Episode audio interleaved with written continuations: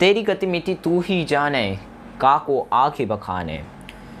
तू आपय गुप्ता, तू आपय प्रकटु आपय सब रंग भाने। साधक सिद्ध गुरु बहुचेले खोजत फिर ही फरमाने। सिमई बदु बाई इह भिक्षा तेरे दर्शन को कर कुरबाने। उसी क- प्रभु खेल रचाया, गुरमुख शोभी होई। गुरु नानक सब जुग आपय वर्ते। दूजा और न कोई। नमस्कार दोस्तों, आप सभी सोच रहे होंगे, आज ये मैं कौन से भाषा का काव्यांश लेके आपके सामने उपस्थित हूँ? तो यह काव्यांश गुरु नानक जी द्वारा रचित गुरु ग्रंथ साहिब से लिया गया कौन है गुरु नानक जी? गुरु नानक जी, देव जी, सिख धर्म के संस्थापक और सिखों के पहले गुरु थे। इनकी जयंती को प्रकाश पर्व या गुरु पर्व के रूप में मनाई जाती है। गुरु नानक जी का जन्म पाकिस्तान स्थित रावी नदी के किनारे स्थित तलवंडी नामक गाँव में हुआ। चौदह में कार्तिक पूर्णिमा के दिन इनका जन्म हुआ। इनके पिता कल्याण जी मेहता, कालो जी और माता, माँ तृप्ति जी थी।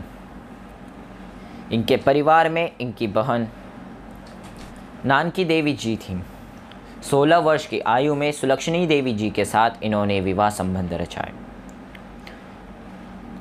इनके विवाह के पश्चात इनके दो पुत्रों का जन्म हुआ श्रीचंद और लक्ष्मीचंद। इन दोनों पुत्रों के जन्म के कुछ समय पश्चात ही नानक जी तीर्थ यात्रा पर निकल गए। लगभग 1521 तक उन्होंने यात्राएँ की।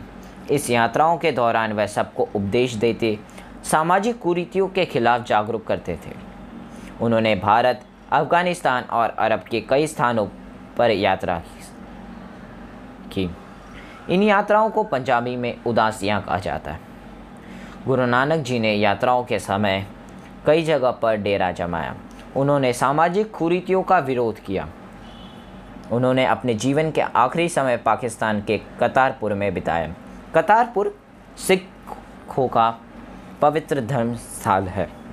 22 सितंबर उन्नीस सौ उनतालीस को गुरु नानक जी ने अपना देह त्याग के कर दिया। लेकिन उन्होंने अपने पीछे सिख धर्म के अनु अनुयायियों को अपने जीवन के तीन मूल्य सिद्धांत, नाम जपो, कीरत करो व बाड़ा चको बता दिया। अपने मृत्यु के पूर्व नानक जी ने अपने गुरु भाई लहना को उत्तराधिकारी बनाया जो आगे चलकर गुरु अंगद देव कहलाए। धन्यवाद।